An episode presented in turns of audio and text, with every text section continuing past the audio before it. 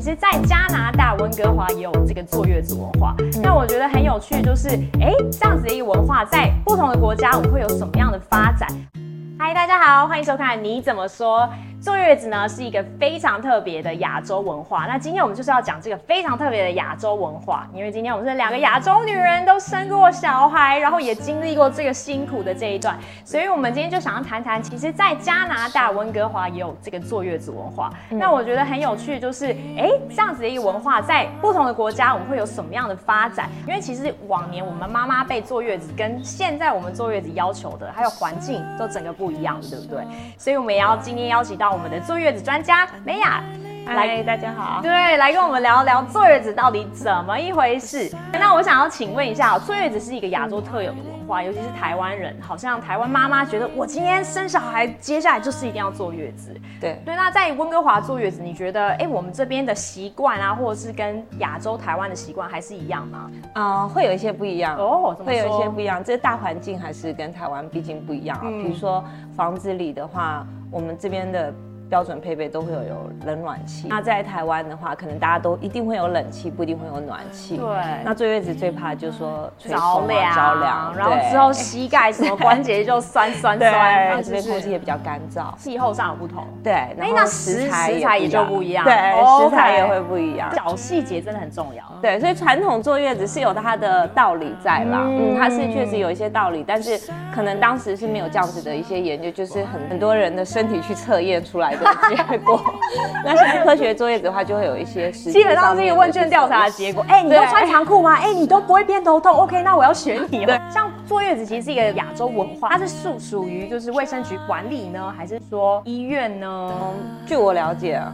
呃，目前加拿大坐月子其实是没有法规的哦。对，这就是各个业者各凭良心哦。那像你们公司的话，月嫂就是有什么样的一个训练吗？还是我们公司的话是有有一系列的一些挑选的流程啊，训练培训啊，在跟客人了解他的需求的同时，我们就已经开始在挑选说什么样的月嫂适合什么样个性的客人哦。怎么说？像这感觉有点像媒婆 我觉得，我我觉得。服务业吧，就是得要有一点做一些媒合，对，然后要比较细心的地方啦。像我这样个性，你会给我配一个什么样的月嫂？我我就会开始跟你了解说，妈妈你。嗯，对吃有没有什么样的需求啊？要好吃，好吃。那你比较喜欢吃偏台式口味还是广式口味的？这个就可能就啊，就会先先去了解。那我们有的月嫂，她是比如说广东的话，是她因为做了很多的台湾妈妈，所以她台式口味也非常了解。那她也很会煲汤。月嫂的话。啊，就可以安排给特别爱喝汤的妈妈。坐月第一个就是要先把你自己旗下月嫂摸透透，他们的强项在哪里，然后他的个性特色是什么，然后他的烹饪，我想了解，就是像月子餐的话，什么港式啊，或者是说像台湾，我们他吃的东西有真的有差别吗？呃，会有一些差别的哦。像我知道港式都是煲汤，对不对？对，港式以煲汤多嘛，然后。哦，我们刚刚讲港式或者中国大陆那边的话，他们的月子餐其实调味是还是比台湾来的稍微重一点。哦，真的？嗯，你说盐菜口味就比较重。对对对对，因为台湾其实是完全不加盐。对，台湾的要去水。台湾月子餐就崇尚啊不加调味料这样。是我记得我那时候吃到后期，我就。觉得厌世，对，所以慢慢在像这个，我觉得就是台湾跟加拿大这边温哥华比较不同的，就是温哥华这边的孕妇比较幸福，因为它有很多种选择，因为大家来自于不同的背景跟文化，所以我们在跟客人了解的过程，也会先了解说你对食物上面有没有什么特别不喜欢口味，或者是会过敏的。其实，在做媒介的时候，你几乎就是就是哎要了解很多哎，了解很多。我们是先要不要比他老比他。老公还了解她喜欢吃什么，这有可能。嗯，然后还有她的个性，她的个性，在跟她访谈，我们大概就已经可以先了解一个个性，是我大概就可以知道说我应该安排什么样的月嫂来面试，那这样就提升我们面试的成功率。除了帮妈妈挑选到好的月嫂之外，我也要帮月嫂找到好的呃雇主嘛，对，他们这样这一个月的相处才能很愉快。对，因为其实月嫂是跟。整个家庭是非常紧密的结合，哎，他是有的是住在家里，对吗？像月嫂一般是什么样的工作内容？工作内容就是从早餐啊、午餐、晚餐，然后我们会跟妈妈先了解前一晚的喂奶情况啊，哈、然后宝宝的睡眠状况啊，妈妈的休息状况等等，然后妈妈今天的身体感觉如何，今天的餐点的准备应该要往哪个方向去做调理会比较好。哦，所以其实餐点是按照妈妈的体质一直做做修复。对，每一周都会有不一样的重点在修复，但是当然也会根据妈妈现实的身体状况去做反应。尤其照顾妈妈之外，月嫂很辛苦，就是她也要照顾小朋友。月嫂怎么一个人当两个人用啊？月嫂就是她要很会利用时间，好的月嫂都是时间管理大师，哦，非常厉害。怎么说？就是因为她已经知道哦，现在是什么时辰，我该搞谁。她要很能安抚小孩，到抓准每一个孩子的休息时间，去洗奶瓶、洗宝宝的衣物，还是要准备餐点，所以他每一个时段的时间都要抓得很好，因为他还要计算几点钟吃饭，那我几点钟开始备菜。哇，整个月生活其实非常紧绷哎。非常紧绷，月嫂的工作压力很大。对，而且她要经验很足哎，所以她知道说我这一件事情我要做多久，然后要一直接收很多的新资讯。感觉起来其实重点是妈妈，对不对？在照顾妈妈。月子这一块的话，是以安抚妈妈、照顾好妈妈为主。宝宝的生理护理、疾病观察，这些都是很基本，我们都要做的。对但是把妈妈照顾好，我觉得这才是这整个月的重点。就有一句话，就是妈妈好，宝宝好，全家人都好。对，没错，老公也好，大家都爽。对，之前的也很开心。现在女性很多都已经上班了，我们都有自己的生活，可突然你没有自我了，你就是一直不停的攻击，就是小孩来吧，我是牛奶工厂，什么时候肚子饿，就是全年开放这样，然后而且是完全没有睡眠，觉得睡眠很不好的时候，其实心情上有很大的波折哎。那像月子嫂怎么去安抚妈妈这一块？尽量让她有适当的休息，然后从各个角度去关心她。生孩子之前，她怀孕的时候，大家的 attention 都是她。哇，你怀孕了，恭喜你，嗯几个月了，啊、但是小孩一生出来的时候，大家到医院都不是来看你，都是去看小孩。就进来连招呼都不知道，哎呀，我的金孙，我觉得这也蛮失落的哎。对，我觉得妈妈的心情的失落是非常大的。呃，我自己也经历了这一块嘛，我比较想要把这个关心放在妈妈的身上，让妈妈时时刻刻觉得，不要因为你生了孩子，你给予了。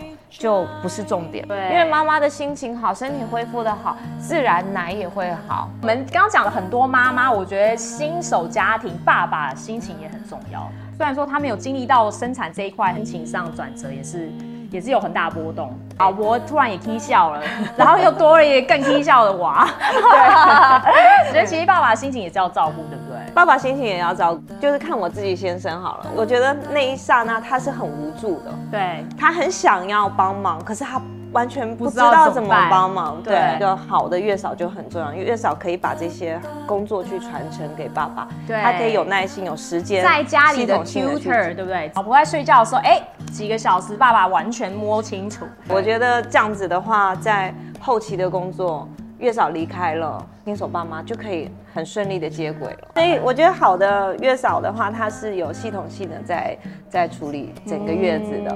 从前面就是把妈妈照顾好，身体养好，然后确认妈妈的心情上面也有很好的抒发，然后宝宝照顾好，然后到后期怎么样把工作传承给新手爸妈，这个也很重要。对，嗯，不然月嫂一走，爸妈就完全不知道怎么就办。月嫂，有很多人觉得说，只不过就是帮个手啊，那是不是家庭成员也可以帮忙？你你觉得呢？以你专业角度来，怎么去衡量这件事情？那家庭成员当然可以帮忙，嗯但是这个里面就是我们刚刚讲的，这个家人不是本身不是月嫂或者本身不是医护背景的哦，他的经验就可能很有限。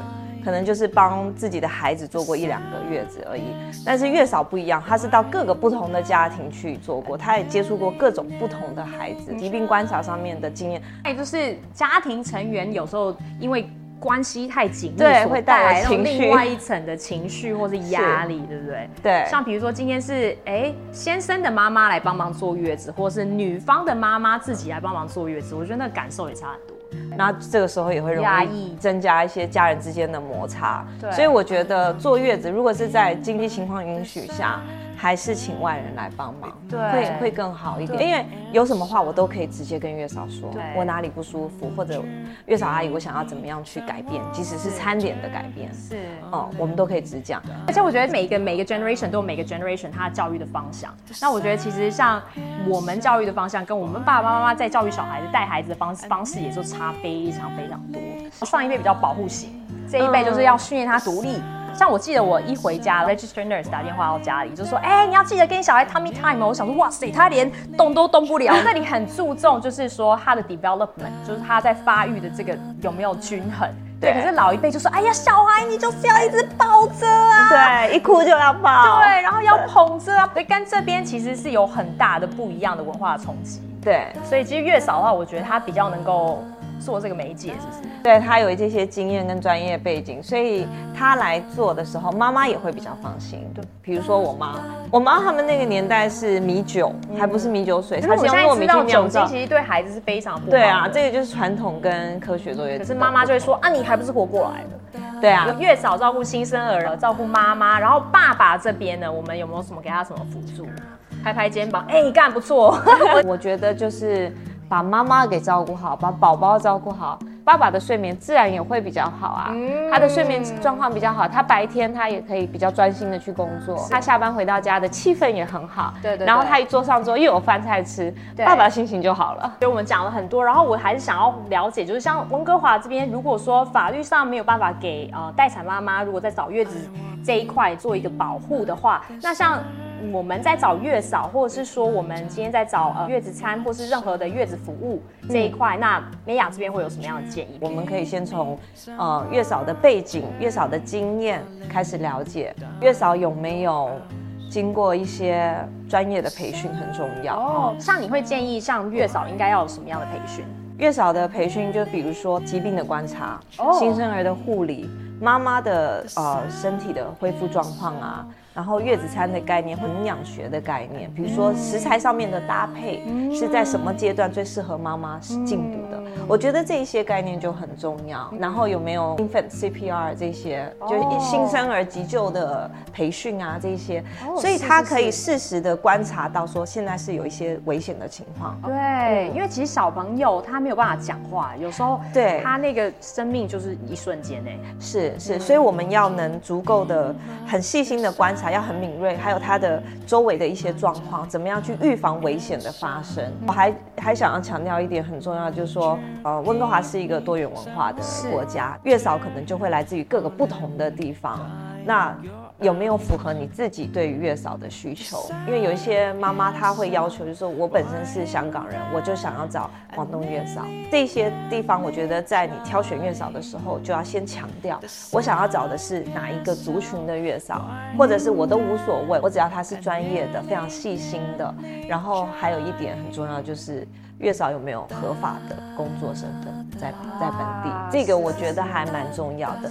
这个是保障妈妈，并不是保障月嫂，因为妈妈作为雇主，妈妈是有责任挑选合法可以在加拿大工作的人。对，所以其实专业月嫂这些证书啊、什么资格，他们应该是都拿得出来的。对对。哦，今天跟你聊了以后，我我的理解就是，其实月嫂她不是只是在顾顾妈妈，月嫂不是一个厨师，她其实要做的是非常多的角色，是。他是要承接整个家人的情绪，然后还有在这个人生旅途中重大改变的时候，他能够帮助大家做一个很 smooth 的转折，对，然后再启程到下一站，对不对？是那我觉得今天美雅真的让我们大开眼界。如果你是一个待产妈妈，然后你有兴趣要找月嫂，欢迎跟美雅联络，或是多方咨询，对不对？我觉得是一个非常重要的对非常重要找到一个适合你的人，然后他可以真的住到你心里，帮到你心里。我觉得这是一个很重要的一个，因为这是人生的一个很重要的阶段。对对，家庭很重要的阶段。那如果说呢，你认识有人在待产，那我觉得今天这个影片也欢迎你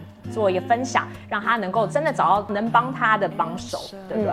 好，那今天谢谢大家收看，Say My Peace，Peace。